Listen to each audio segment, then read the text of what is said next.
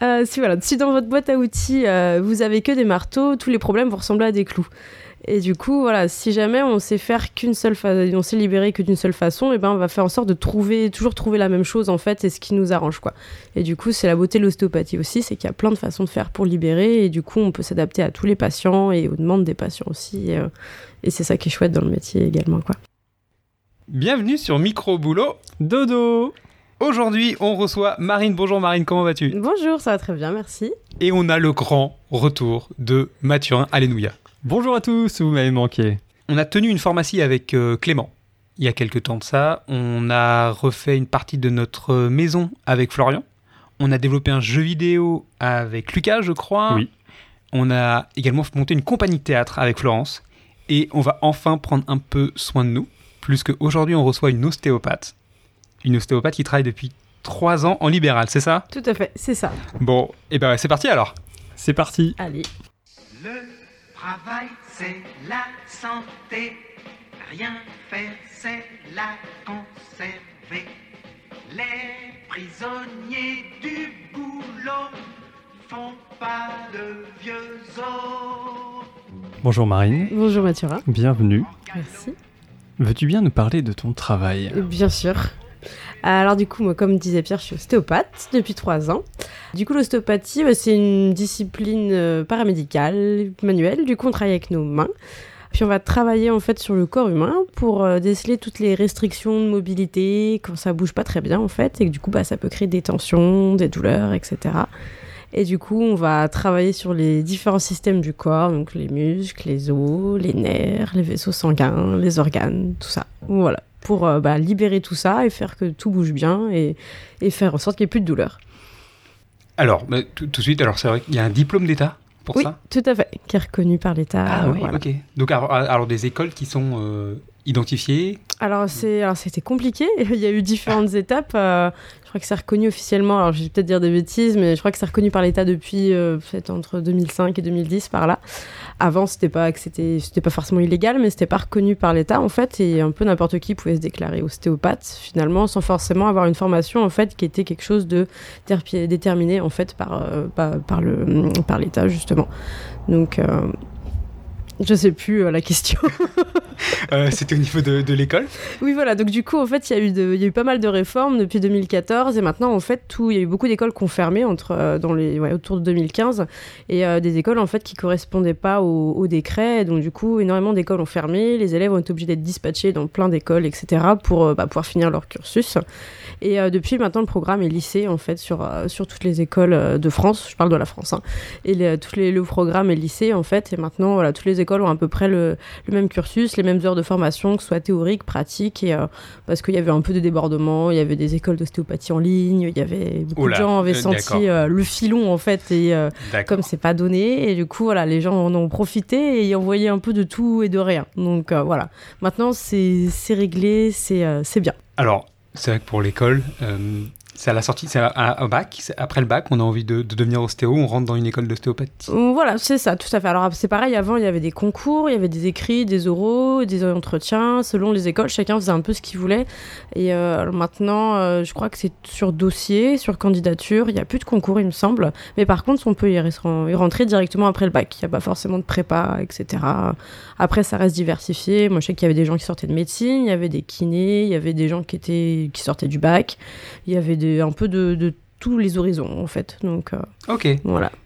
Pour nos auditeurs, tu as fait ta formation quand? Euh, À quelle date euh? De 2011 à 2016. Ok, d'accord. Et alors, il y a beaucoup d'écoles en France qui sont. Beaucoup, oui. Alors, j'ai plus le nombre exact. Après, il y en a beaucoup confirmés, mais oui, il y a énormément d'écoles en France. Je crois que c'est le pays en Europe où il y avait le plus d'écoles Ah ouais, d'ostéopathie. Ouais, donc, énormément d'ostéos qui sortaient chaque année et pas forcément formés tous pareil et des fois pas forcément formés comme il faut. Avec les écoles en ligne, ce genre de choses, c'était pas. Voilà, on sait pas trop ce que ça donnait derrière, quoi. Mais oui, beaucoup d'écoles d'ostéopathie en France. Tu expliquais qu'il y avait un cursus euh, théorique et un cursus pratique. Ouais. Les cours, qu'est-ce que qu'est-ce qu'on apprend en ostéopathie euh, C'est vrai, alors on est on sort du bac, on a 18 ans. Mhm. Et c'est parti, on rentre dans une école d'ostéopathie, donc on a des cours peut-être sur le corps humain, je suppose. Et... Ouais, c'est ça. Alors après, c'est pareil. Moi, j'étais avant les décrets, donc ça, c'est Ah oui, forcément différent. Il n'y a pas de souci. Mais c'est que force aujourd'hui, ça sera, ça va être différent. Après, ça reste la même chose, mais voilà, ils ont tout lissé sur toutes les écoles. Mais souvent, les deux, trois premières années, il y a beaucoup de théorie en fait, parce qu'il faut apprendre tout le corps humain, mais voilà, pas que les os, les muscles. Il faut apprendre tous les nerfs, les vaisseaux sanguins, les organes, etc. Énormément d'anatomie, de biomécanique. euh, voilà, et après, il y a plein d'autres cours à côté. Il y a des cours un petit peu généraux avec de la biochimie, euh, de, bah, de la chimie, de la physio. Il plein de choses, euh, plein de matières. Et puis, à partir, en tout cas, dans mon cas, à partir de la troisième année, on commençait à pratiquer sur des, sur des vrais patients.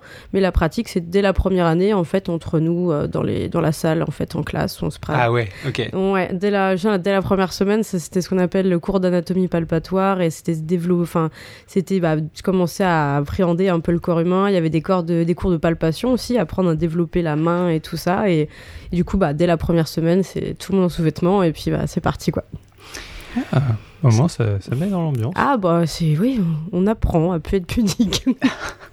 Six mois avant, tu vas en cours de maths, en cours de français, et, et- et après, tu vas en cours d'anatomie palpatoire. J'aime beaucoup le principe. T'es tout nu à, à apprendre à toucher les gens. Alors, tu disais, tu, tu développes ta sensibilité aux mains? Ouais, tout à fait. Ouais, Ah, c'est bah, incroyable ça. c'est- ok. Ouais, bah, c'est vrai que tu vois l'évolution euh, de- entre la, la première et la dernière année. Tu, bah, c'est, c'est un sens, hein, le toucher, et du coup, bah, c'est comme d'autres sens, ça peut se développer, On peut apprendre à mieux l'utiliser, à mieux l'appréhender, et, euh, et voilà. Et c'est quelque chose que des choses qu'on n'arrivait pas forcément à palper en première année, on arrive à le faire après euh, en deuxième, troisième, quatrième année, puis plus tard après quand on exerce. Et, euh, plus on travaille, et plus c'est quelque chose qu'on, qu'on développe. Ouais. Ok. Bon, alors, c'est sur combien d'années, les cours? C'est 5 ans, du coup, alors c'est 5 ou 6 ans. Alors avant c'était 5 ou 6 ans, maintenant je pense que cette lycée c'est 5 ans pour tout le monde, avec peut-être des sixième années un peu en, en option. euh, c'est pareil, j'ai peur de dire des bêtises, c'est 5 ans de sûr en tout cas. Et D'accord. parfois 6, je pense, dans certaines écoles euh, qui gardent ça, ouais. Il y a une. euh, Alors, tu disais que c'était en troisième année qu'on commence à avoir des patients? Dans mon cas, ouais, c'était ça. En troisième année, on commençait à avoir des, des vrais patients, des gens lambda qu'on qu'on traite justement comme ça pour de, bah voilà, qu'on prend en charge. On fait une séance d'ostéopathie vraiment sur eux. euh, donc, euh, dès la, enfin, nous, c'était en troisième année, ouais. Tu as des stages pendant ton cursus? Ouais, du coup, il y, les- avait des stages en, en club sportif. C'est les premiers patients que moi j'ai fait, c'était en club sportif. Du coup, on intervenait dans des clubs euh, dans la ville où j'étais, euh, autour, euh, dans différents clubs sportifs, justement. C'était souvent après les entraînements, le soir, etc. On venait, puis voilà, on traitait les, les patients. Il y avait des, hum, des stages en entreprise aussi. On intervenait dans différentes entreprises, des gros groupes parfois. Et du coup, on venait, c'était dans la journée, en fait, les, bah, ils avaient des, des heures dédiées où ils pouvaient venir se faire faire une séance d'ostéopathie, justement, Ah sur le temps ouais. de travail. Ouais. D'accord. C'est vrai que tout le monde est gagne en fait, euh, vous vous formez un peu et l'entreprise aussi. euh, C'est ça en fait, c'est des partenariats entre l'école et les entreprises justement, et puis après on essaie de sensibiliser justement les entreprises à l'ostéopathie pour essayer de diminuer tout ce qu'on appelle les TMS et les trucs musculo-squelettiques, c'est tout ce qui va être pathologie plus liée au travail, avec euh, pas tout ce qui va être les tendinites, avec les mouvements répétitifs ou les pathologies qu'on trouve avec les gens qui font beaucoup de travail de bureau, etc. Donc euh, sensibilise ça et on essaie de sensibiliser les patrons au fait que ça diminue les arrêts de travail aussi, etc. On essaye de leur donner un petit un aspect financier que ça peut être intéressant pour eux Ouais. il y a des patients, il y a des patrons qui sont très bien intentionnés, qui pensent qu'au bien-être de leurs patients. Il y en a d'autres, si on met un petit peu l'aspect financier sur la table, ils sont plus à même de, de justement développer ça et de prendre soin de leurs employés. Et après le dernier stage, c'est on- il y a une clinique, une clinique en fait interne à l'école. Du coup, où là, c'est des patients qui viennent et on les prend en charge dans l'école. Et voilà, c'est une clinique. Du coup, c'est c'est les étudiants qui donnent des, enfin, qui font les, les, les séances de d'ostéo. Et du coup, les tarifs sont beaucoup plus intéressants, etc. Donc, euh, c'est D'accord, pareil. ok. C'est gagnant fait- pour tout le monde. Ok. Ça me faisait penser à Charlotte qui est euh, notre épisode euh, sur euh, qui est coiffeuse Ouais. et qui pareil euh, recevait des des personnes euh, de la enfin Mhm. n'importe qui en fait pour moins cher et Ouais. par contre il voilà il C'est formait la aussi formation, euh, ouais. Bon, c'est le même principe, c'est la Ouais, même chose. ouais. ok bah, c'est bon à savoir du coup Ouais. euh, C'est une bonne idée. Mathurin l'ostéopathie tu pratiques tu connais un peu Eh bien, j'ai été pratiqué, oui, par des ostéopathes. euh, alors moi j'ai un premier euh, stéréotype sur les, les ostéopathes mais est-ce que tu es de l'école qui craque les muscles ou est-ce que tu es celle plutôt qui masse un peu Plus en douceur. plus en profondeur. euh, Du coup, ça dépend. On a, de, on a de plus en plus une mauvaise image du cracking. En fait, en ostéo, il y a plein de façons de faire pour libérer une zone, justement, en- comme on disait, en restriction de mobilité. Il y a des techniques, du coup, en cracking, comme tu disais, où éventuellement ça peut faire un, un petit bruit, etc., où on libère directement la zone en technique directe. Des techniques on va utiliser la respiration. Il y a les techniques où ça va être euh, justement du déroulé tissulaire, où là, on plus, euh, on va dans les fascias, dans les tissus, c'est plus doux. Et après, il y a des techniques aussi, on va utiliser l'énergie musculaire, ou c'est des jeux de contraction, de relâchement, pardon. Du coup, voilà, il y a différentes façons de faire. Et euh, du coup, en fait, ça dépend beaucoup. Ça dépend des patients. Moi, souvent, je demande est-ce que ça vous dérange ou pas si éventuellement il y a une technique où ça peut faire un bruit articulaire? Il y a des patients qui veulent plus du tout se faire craquer parce qu'ils ont été manipulés dans tous les sens et un peu traumatisés et ils veulent plus. Et il y a des patients, à l'inverse, si on fait pas un seul crack, ils ont l'impression qu'on n'a rien fait de la séance, quoi. Ah oui, d'accord. Donc bon, on s'adapte. Après, là, chez les personnes âgées, selon les pathologies, on peut pas faire de cracking sur des hernies discales, sur des...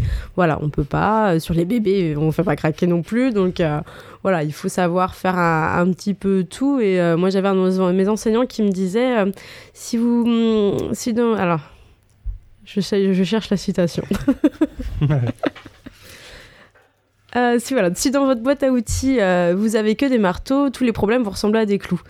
Et du coup, voilà, si jamais on sait faire qu'une seule façon, on sait libérer que d'une seule façon, et ben on va faire en sorte de trouver, toujours trouver la même chose en fait, et ce qui nous arrange quoi. Et du coup, c'est la beauté de l'ostéopathie aussi, c'est qu'il y a plein de façons de faire pour libérer, et du coup, on peut s'adapter à tous les patients et aux demandes des patients aussi. Et, euh, c'est ça qui est chouette dans le métier également quoi.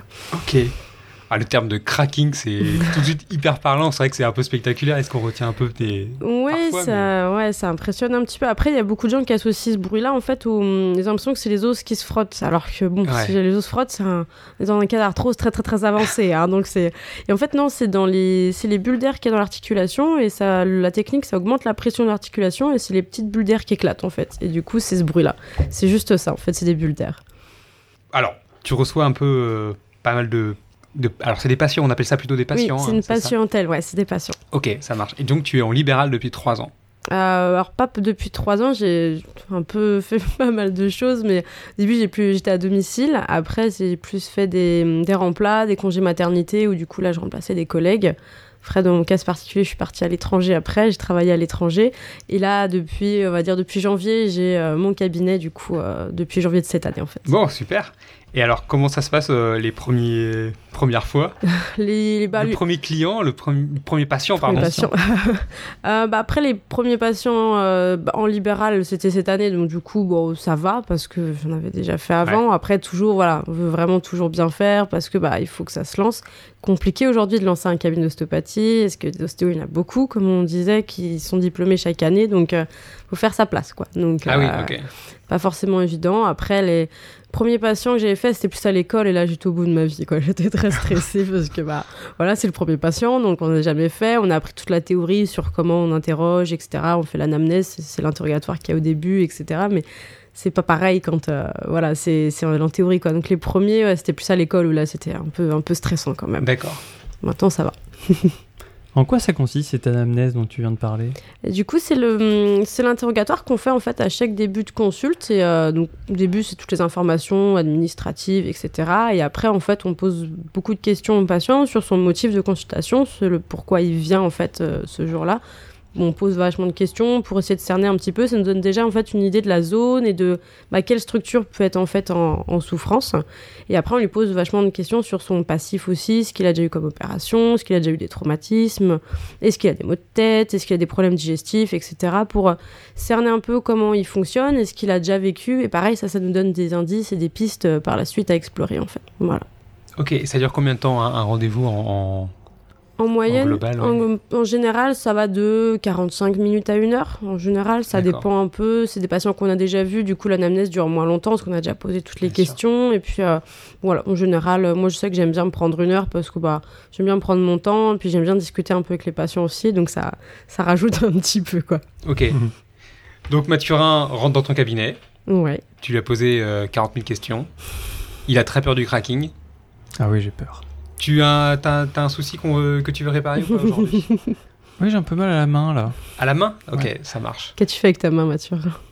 Euh... euh, bah, je- je- Désolé. On pourra couper ça. Mathurin, tu as un problème à la main, tu disais? Effectivement, oui, j'ai une douleur à la main depuis deux semaines. Voilà. Peut-être que le coup de marteau dessus n'a pas aidé. Effectivement, maintenant que tu le dis, le coup de marteau est arrivé juste avant.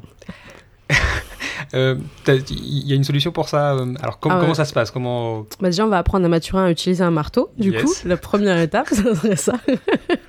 Et euh, bah après, voilà, on fait l'anamnèse, on pose toutes les questions, on lui demande où il a mal, etc. Est-ce que ça, est-ce qu'il y a des fourmis ou est-ce qu'il, voilà, quand est-ce qu'il a mal Est-ce que c'est quand il utilise Est-ce que c'est la nuit Est-ce que c'est au repos Et puis, euh, et puis du coup après, on va sur la table. Et puis là, on fait les tests. euh, et euh, du coup, en ostéopathie, on fonctionne vraiment sur un principe de globalité. Et du coup, on va pas regarder que la main de Mathurin. Du coup, on va regarder.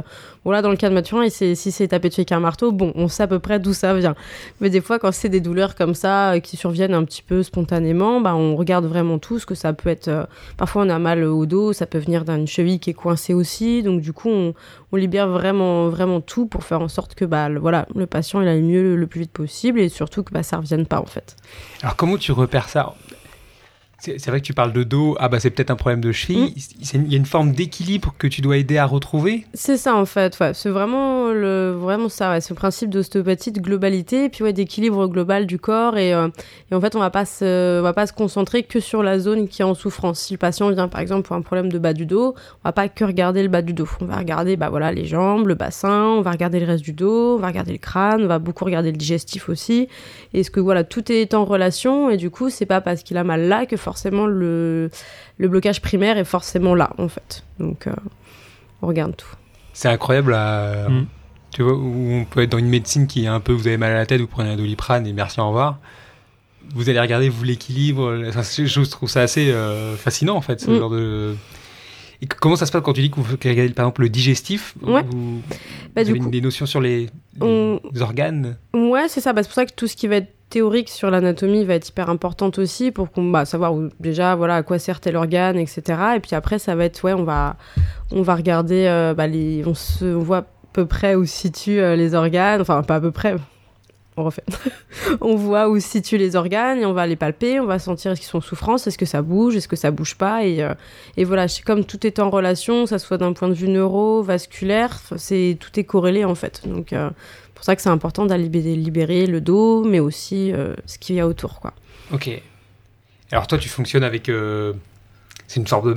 c'est- Est-ce qu'on appelle ça des massages, de la palpation Comment Pas trop. Le massage, ça va être plus réservé à la kinésithérapie. Du coup, souvent, bah, les kinés s'appellent masseurs, kinésithérapeutes. C'est pas vraiment. Ça peut être assimilé à du massage, mais c'est plus des techniques en fait euh, de, de, hum, travail musculaire, de déroulement tissulaire. C'est plus ce genre de, de choses. On va pas.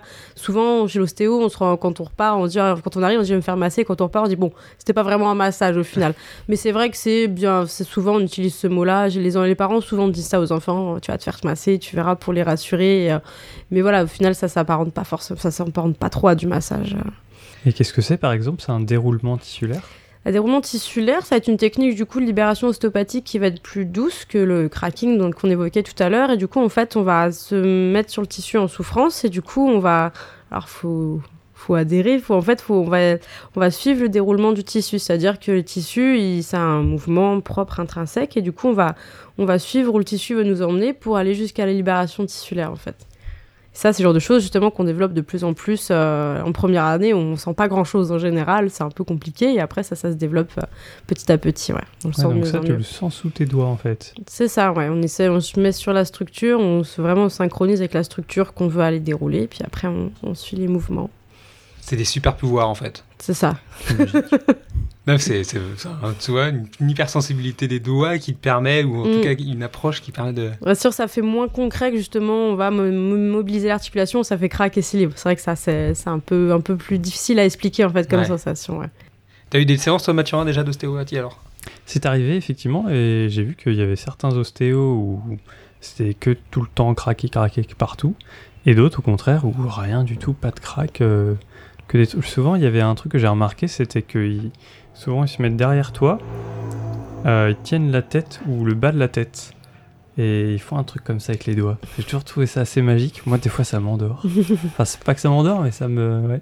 Ça te relâche bien, quoi. C'est ça. Ouais, bah, il y a pas mal de techniques sur, les, sur le crâne aussi. Ouais. Dans le crâne, on a 27 os, donc du coup, ça bouge. Alors, on s'entend, ça bouge pas comme une épaule, c'est pas les mêmes, on n'est pas dans les mêmes amplitudes, mais ça bouge. Il y a un mouvement intrinsèque aussi au niveau du crâne, etc. Donc, euh, et la technique que tu écris, souvent, c'est on est au niveau de la, base du crâne, euh, au niveau des premières cervicales, base du crâne, et c'est vrai que ça, ça relâche bien. J'aime bien aussi, moi, ça. Alors, Mathurin, il a fait une séance pour sa main.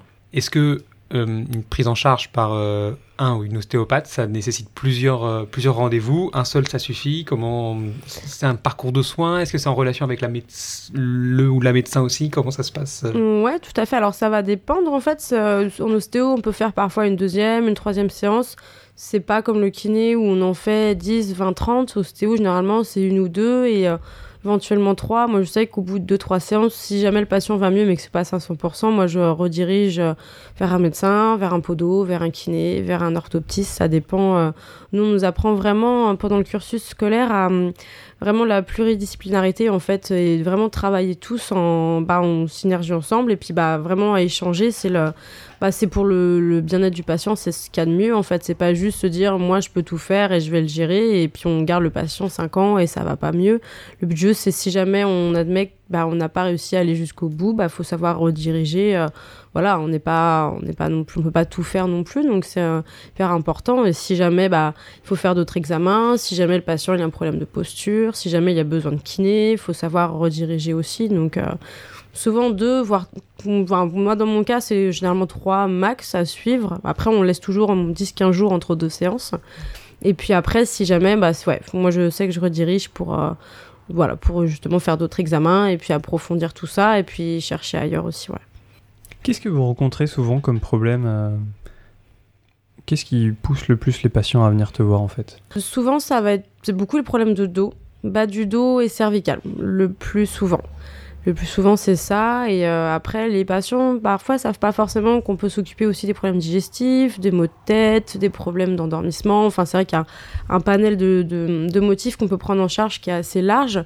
Mais finalement, ouais, ce qu'on a le plus, c'est souvent le dos. Ouais, Ouais, Le dos, la posture au travail, j'imagine, qui doit pas aider ouais tout à fait. dans les bureaux. Bon, le, no- le nombre de patients qui s'endorment pendant la séance Il y en a pas mal. ça dépend les périodes de l'année. On sent les fins d'année, à l'hiver, les gens sont un peu plus fatigués, un peu plus euh, en bout. En juin, on sent que c'est bientôt les vacances, etc. Donc c'est euh, c'est plus, euh, plus ces périodes-là. Ça dépend des patients. Des patients qui sont pas du tout dans le lâcher prise. Donc euh, on sait qu'ils vont pas s'endormir sur la table. hein. Ok. Alors, est-ce qu'on trouve des ostéopathes un peu partout Euh, Tu parlais de plu- pluridisciplinarité. Mm. Aujourd'hui, est-ce qu'on en trouve dans des hôpitaux? Ça commence ouais, dans des cliniques, des hôpitaux. Ouais, on en trouve de plus en plus dans les maternités aussi. On a de plus en plus d'ostéopathes, donc euh, ça se développe bien. Il y a eu un gros boom de l'ostéopathie ces derniers temps, donc euh, donc c'est vrai que ouais, ça se développe de plus en plus. Après, il y a toujours des il y a des gens qui sont réfractaires à ça aussi, donc euh, dans le beaucoup de médecins qui sont pas forcément trop pour l'ostéopathie, donc ça. Mais ouais, ça se développe bien. Et cette défiance des médecins, elle est basée sur quoi C'est Bah c'est, je pense au début, le fait que justement la, la profession n'était pas du tout réglée, régulée, pas du tout encadrée. Du coup, c'est vrai qu'il y a eu un peu de, bah il y avait, on retrouvait un petit peu de tout et n'importe quoi dans les ostéos. Donc il avait, il y a une petite méfiance où ils avaient l'impression qu'on leur prenait leur boulot aussi, parce que avant les patients, ils avaient mal au dos, bah ils allaient chez le médecin, on leur donnait des anti-inflammatoires, de la kiné. Maintenant, beaucoup vont plus chez l'ostéo en première intention avant d'aller voir leur médecin forcément. Donc euh, petite méfiance par rapport à ça. Donc euh, voilà, je pense que c'est un petit peu tout ça accumulé qui Ok. les gens se méfient. Et alors, on peut aller voir son ostéo. Alors, tu parlais de problèmes de mobilité tout à l'heure. Mhm.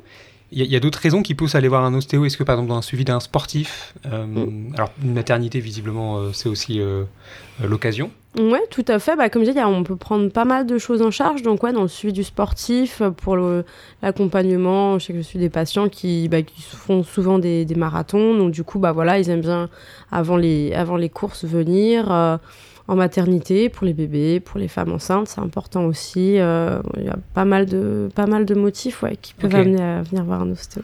Et est-ce qu'on peut encourager les gens à aller voir un ostéo comme euh, une fois tous les six mois parce que bah, on essaie de rééquilibrer tout ça ou est-ce que c'est quand il y a une problématique qui arrive ou qui peut potentiellement arriver qu'il faut aller voir un ostéo?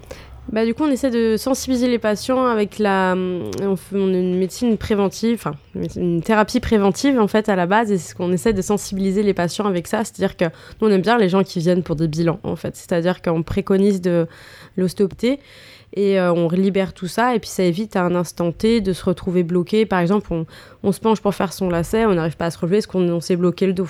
Souvent, quand on est rendu à ce stade-là, c'est qu'il y a une accumulation de choses.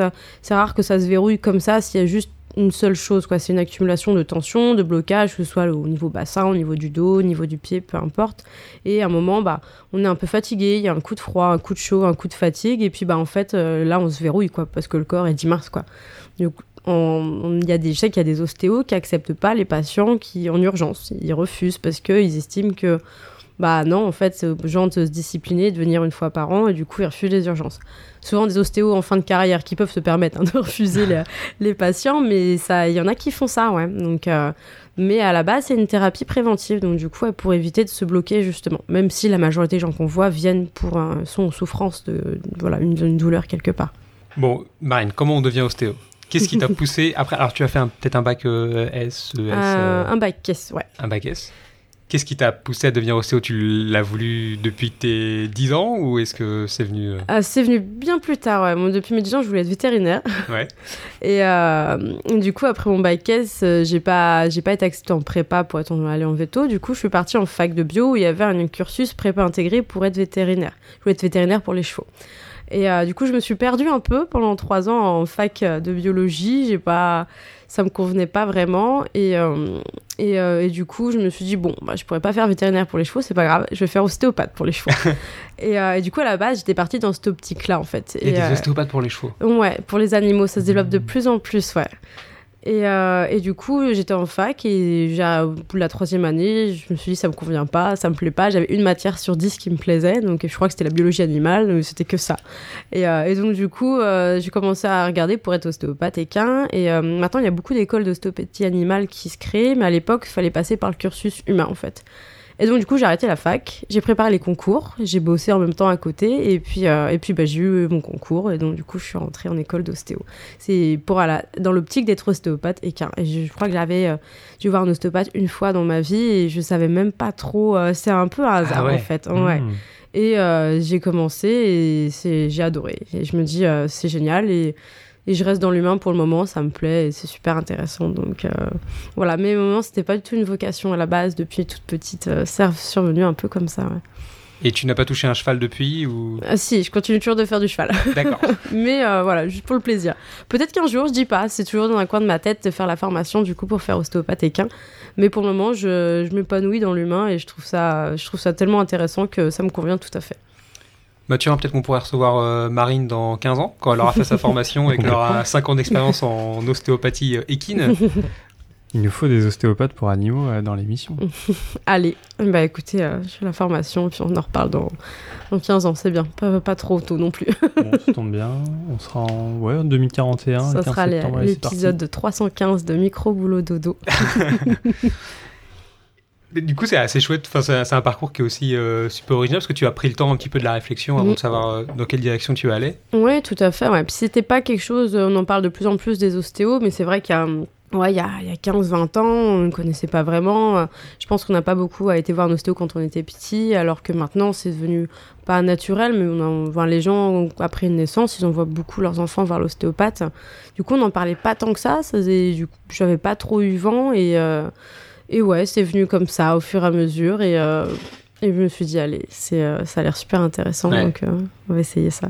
C'est vrai que le boom, je crois que tout le monde aujourd'hui a son ostéo ouais. sous le coude et il passe les bons, le, le numéro aux bons amis. voilà, c'est- on se le garde sous le coude parce que c'est toujours euh, super utile, quoi. Ouais, tout à fait. Ouais. C'est rare de les patients qu'on a qui n'ont jamais vu d'ostéo. On en a encore quelques-uns, mais c'est vraiment très rare. Ouais. Maintenant, tout le monde a déjà vu au moins une fois un ostéopathe dans sa vie. Alors, ce côté justement patientèle, comment ça se, ça se crée? Est-ce que il faut faire euh, de la réclame? Est-ce qu'il y a des, un site internet à avoir? J'ai utilisé le terme réclame qui n'est plus utilisé depuis J'ai 1980. fait ça, je fais sur la place du village. Séance ostéopathique.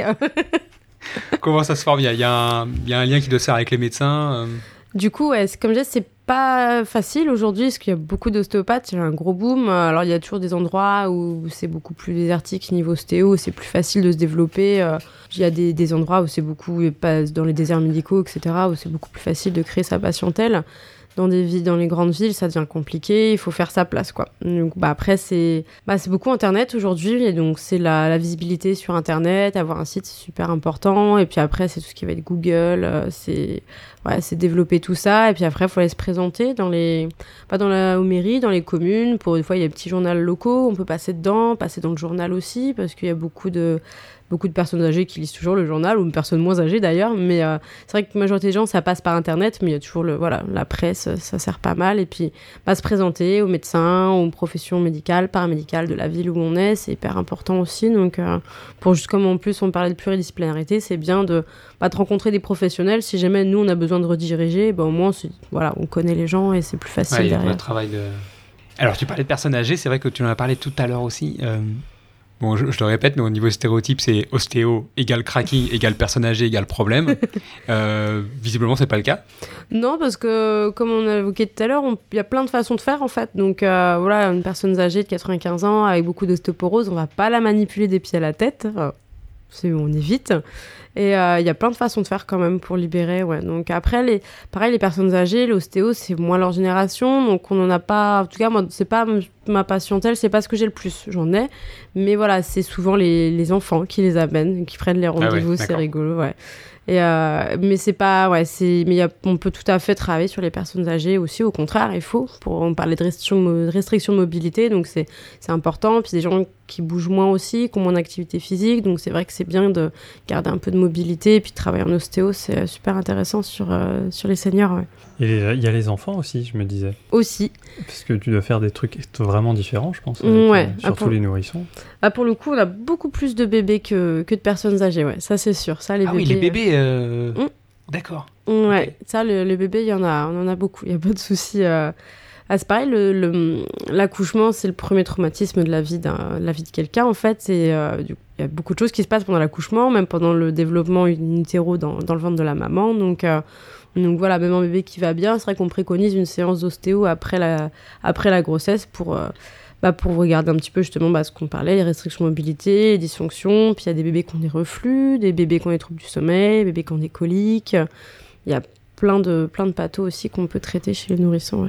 Et comment tu trouves? Parce que tu peux difficilement lui demander ce qui va pas. Les... bah, c'est là, ouais, l'interrogatoire sur les bébés, c'est bah, avec les parents, bien sûr. Et puis euh, bah, après, c'est tout en palpation et en test. Et puis après, sur le, ce que les parents nous disent aussi, ah, bah, il a toujours la tête à droite, bah, là, il a des reflux une heure après le repas, bah, là, il- je pense qu'il fait des coliques.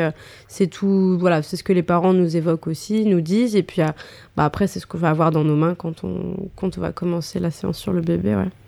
La première fois que tu as dû travailler, euh, enfin, travailler, que tu as dû avoir un nourrisson comme patient, ça a dû te faire bizarre, non? Ouais, c'est un peu impressionnant, sachant que dans les, en, pendant le cursus, on n'en a pas tant que ça, parce qu'il n'y a, pas de- a pas beaucoup de patients nourrissons euh, qu'on traite pendant la scolarité. Donc, euh, première fois, ouais, c'est un petit peu impressionnant, mais c'est super intéressant aussi. Et puis, et les bébés, ça.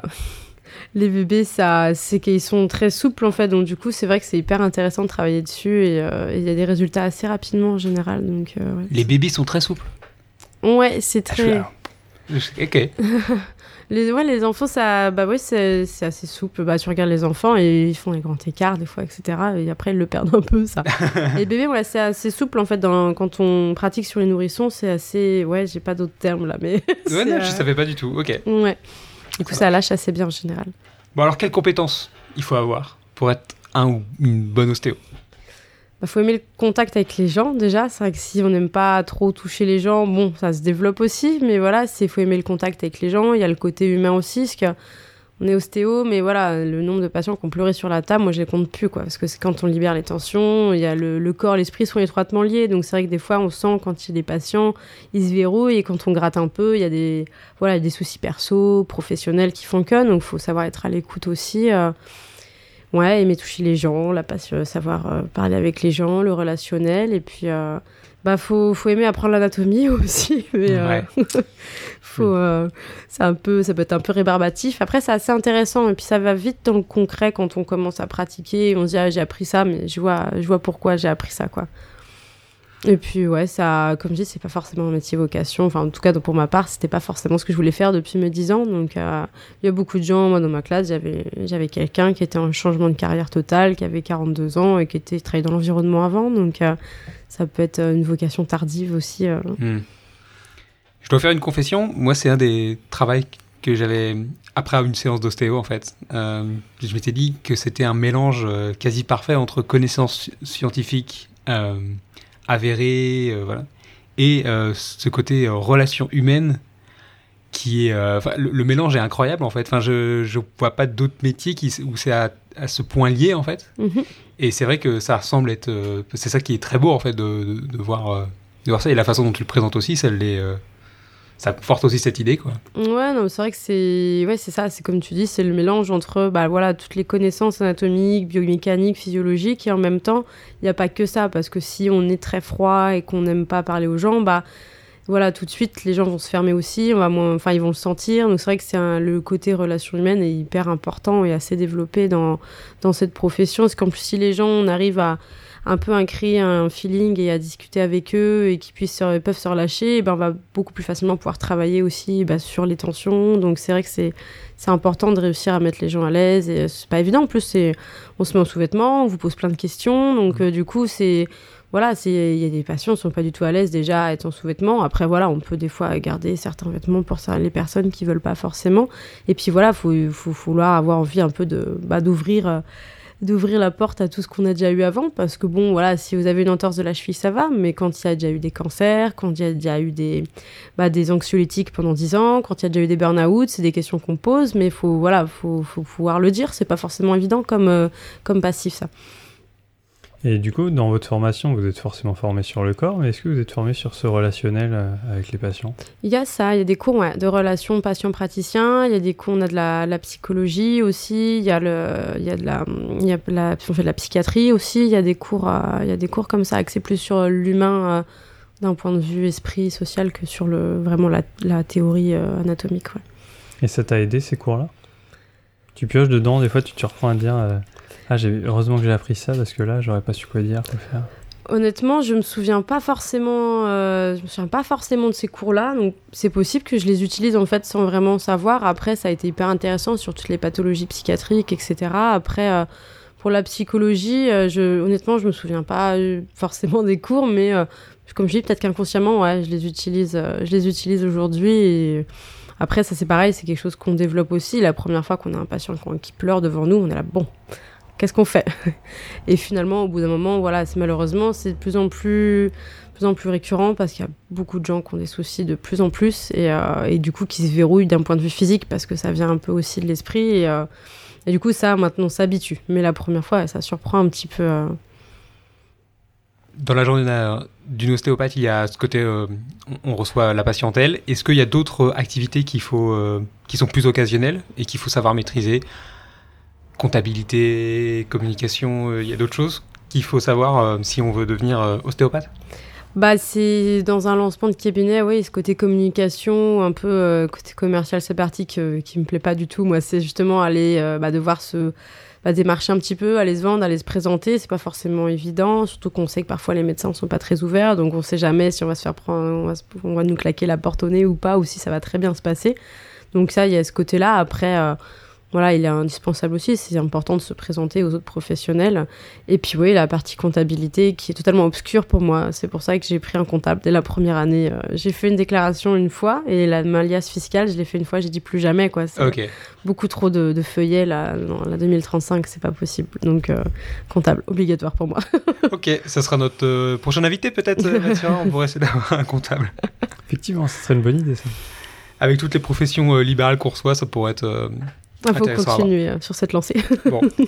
Euh, donc pas d'autres activités euh, occasionnelles que celle-ci. euh, peut-être faire tout le ménage du cabinet. Ouais, j'allais dire, faut faire le ménage. Après, euh, je suis dans une maison médicale où il y a une femme de ménage qui fait le tout. Moi, je fais ma pièce. Après, euh, je réfléchis. euh, il J'interviens aussi en entreprise pour des formations gestes et posture. Donc, c'est donner des cours, du coup. Ah ouais, d'accord.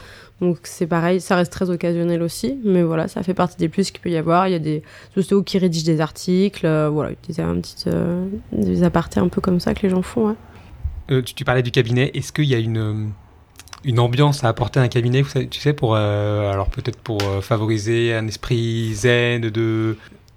Est-ce que, est-ce que ça demande aussi, euh, est-ce que tu as fait un, toi un travail particulier sur ce, ce domaine-là euh? Bah, j'ai fait en sorte que moi ça me plaise déjà. Je Oui, me dis si moi ça me plaît, je suis bien dedans. Après voilà, les patients, euh, je me dis ça, ça va se sentir aussi.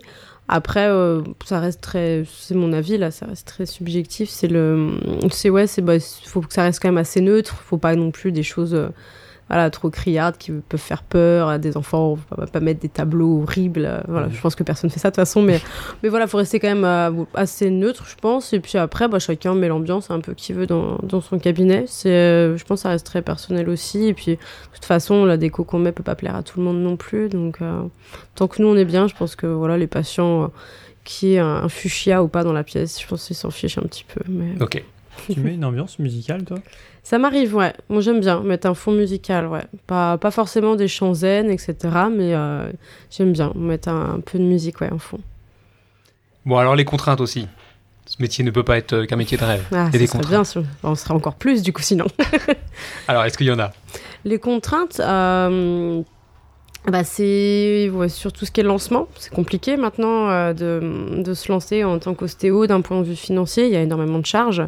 Dans les, les premiers mois, si j'ai rien pu me verser parce que tout partait dans les charges.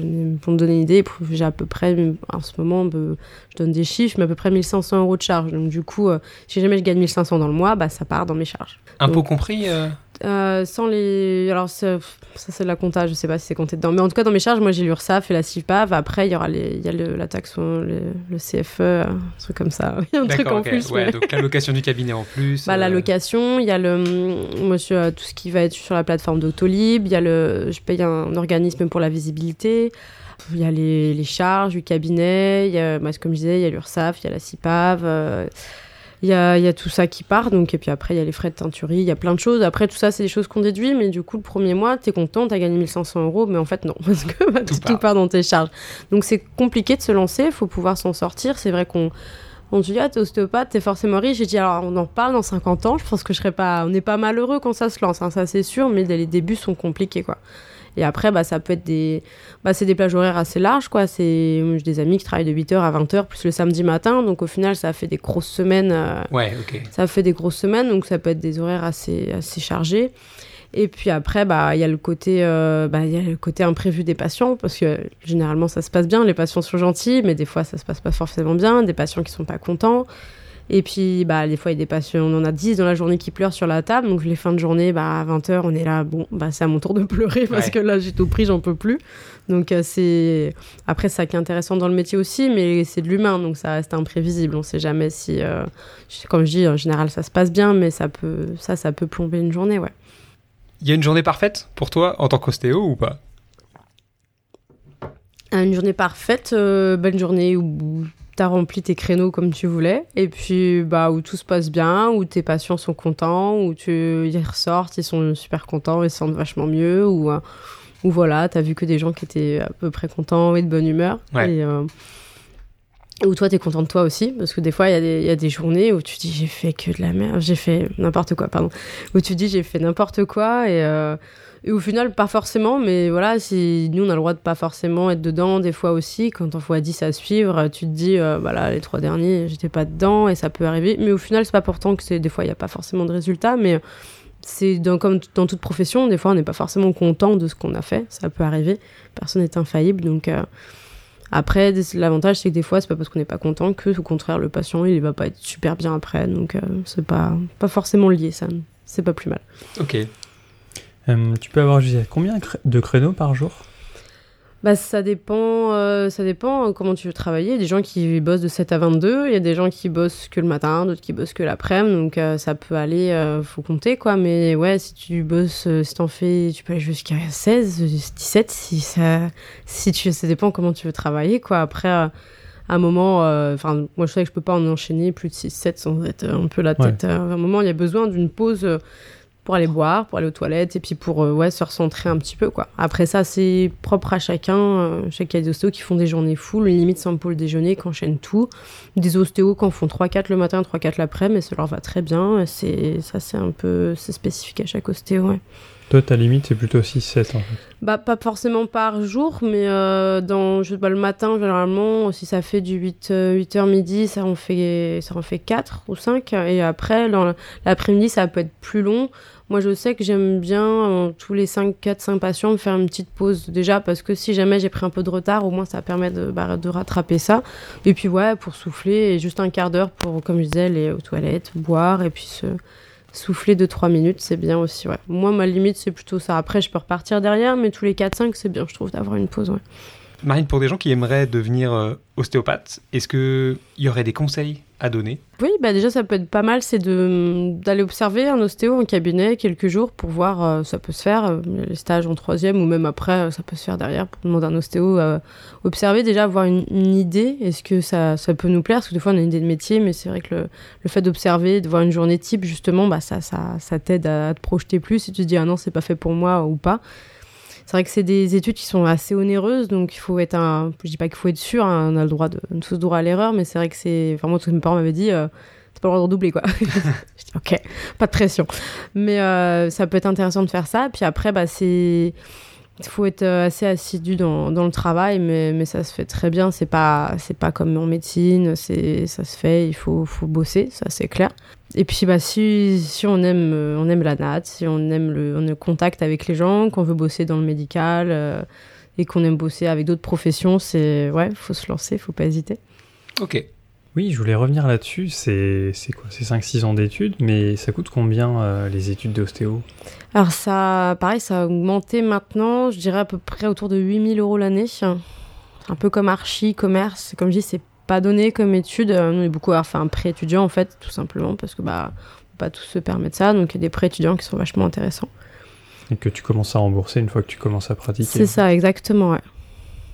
Ok. Et alors, s'il y avait une petite voix qui se pencherait sur euh, ton épaule et qui te demanderait euh, Mais voilà, euh, voilà ce que tu dois savoir pour tes prochaines années en tant qu'ostéo, qu'est-ce qu'elle te dirait? Pour le... Quand j'étais en études, tu veux dire? Ouais. Ouais. Euh, je me dirais arrête de sortir le jeudi soir, travaille plus ton.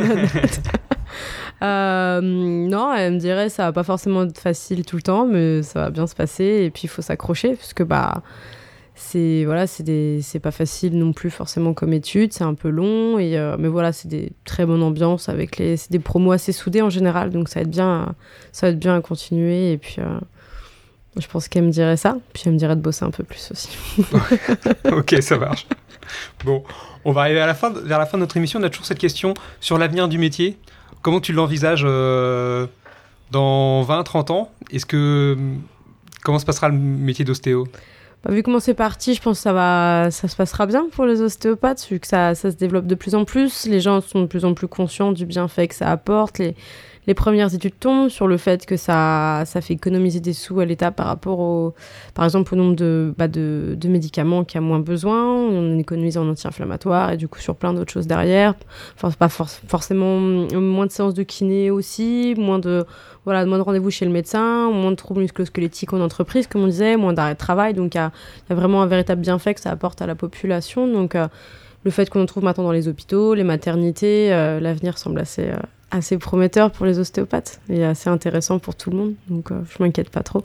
Bon, super. Je crois que c'est la première personne invitée qui nous propose un avenir euh, plutôt radieux, hein, visiblement, et Bah, positif. j'espère, je suis peut-être un, peut un peu trop optimiste, mais euh, comme ça tend à évoluer comme ça, je me dis que ça peut être. Enfin, pour le moment, ça, ça va que vers le mieux, donc je me dis, j'espère que ça, ça continuera comme ça. Le corps humain sera toujours là, de toute façon. Il y aura toujours ça. besoin de, de se traiter.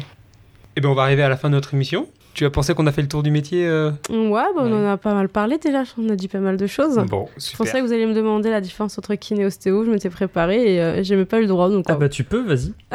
C'est une très bonne question. Allez, ça. on peut, il n'y a pas de souci. Mais c'est une des premières questions qu'on nous pose. Souvent, ce que les gens disent, Ouais. c'est euh, le kiné s'occupe des muscles et les- l'ostéo des os. C'est ça, c'est souvent ce que les gens disent. Ouais. Et si, c'est marrant, j'étais persuadée que vous alliez poser ça parce que dès qu'on on croise des gens, mais c'est quoi en fait la différence? Et les patients et tout, tout le monde.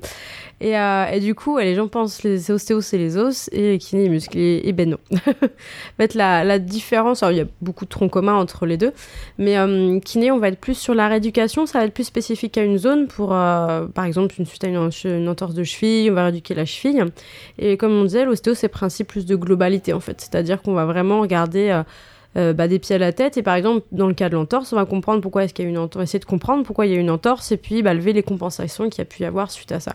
C'est très complémentaire hein, comme, euh, comme, euh, comme profession. euh, donc ça, parfois, il y en a qui se tirent un peu dans les pattes. Euh, mais en fait, non, c'est très complémentaire. Et moi, je redirige très souvent chez les kinés, ce que parfois il faut. Parce que des fois, on voit des patients pour des problèmes X ou Y. Et bah, du coup, je leur dis, là, ça serait pas mal de faire soit 10, 20, 15 séances de kiné. C'est le kiné qui verra ou le médecin. Et, pour justement bah, bien travailler cette zone plus en profondeur, il faudrait plus euh, s'attarder sur cette zone-là. Ça serait bien pour vous, en fait. Ouais, donc ça permet de rééduquer ou de remuscler une zone. C'est ça en fait. Après, le voilà, kiné, la différence aussi, c'est que nous on travaille vraiment avec nos mains et kiné, voilà, ils ont des machines et puis il y, a y des exercices, ils vont montrer aux patients, les patients vont en faire chez eux. Enfin, nous, ça nous arrive de donner des exercices, des étirements aussi, mais voilà, le kiné, ça va être vraiment comme tu dis, bah, remuscler, re- rééduquer une zone, mais ça reste spécifiquement, justement, ouais. Ok, ça marche. Bah, Merci pour cette précision. Je vous en prie. Merci beaucoup, Marine, de Ben. t'avoir eu à nos micros. Merci On a quand vous. même eu une demande qu'on fait euh, là depuis euh, régulièrement. Quel métier tu aimerais entendre à ta place dans les prochaines semaines, prochains mois? Euh, quel métier? Ben, Moi, j'aurais bien vu un, des métiers plus artisans. Moi, je voulais être ébéniste. Alors, du coup, j'aimerais bien entendre un peu le quotidien d'un ébéniste. D'accord. Alors, je crois que tu es la deuxième personne à nous, à nous, à nous proposer ça. Ah, bah là, c'est un signe, là, il faut le faire. Yes. Bon, on va essayer de trouver euh, un ébéniste ou une ébéniste. Ça serait super si vous avez euh, des candidatures. N'hésitez pas à nous envoyer euh, une candidature sur euh, une adresse mail, je crois, sur le site internet microboulotdodo.fr. Vous avez, euh, vous avez une adresse de contact si vous le souhaitez. Bon, ben merci beaucoup à vous deux. Merci Mathurin d'avoir été présent. Merci à vous. Merci à tous. Merci Marine, c'était vraiment passionnant. Et on se retrouve très bientôt sur euh, bah, toutes vos plateformes de podcast habituelles avec, euh, on espère, un ou une ébéniste. Et puis, euh, n'hésitez pas surtout à parler du, du podcast autour de vous, à le partager, à nous rejoindre sur Twitter, sur Facebook. On met euh, des liens sur des articles un peu complémentaires de- des enregistrements audio. Donc, n'hésitez pas à, à venir nous voir là-dessus. Et puis, à très bientôt sur Micro Boulot. Dodo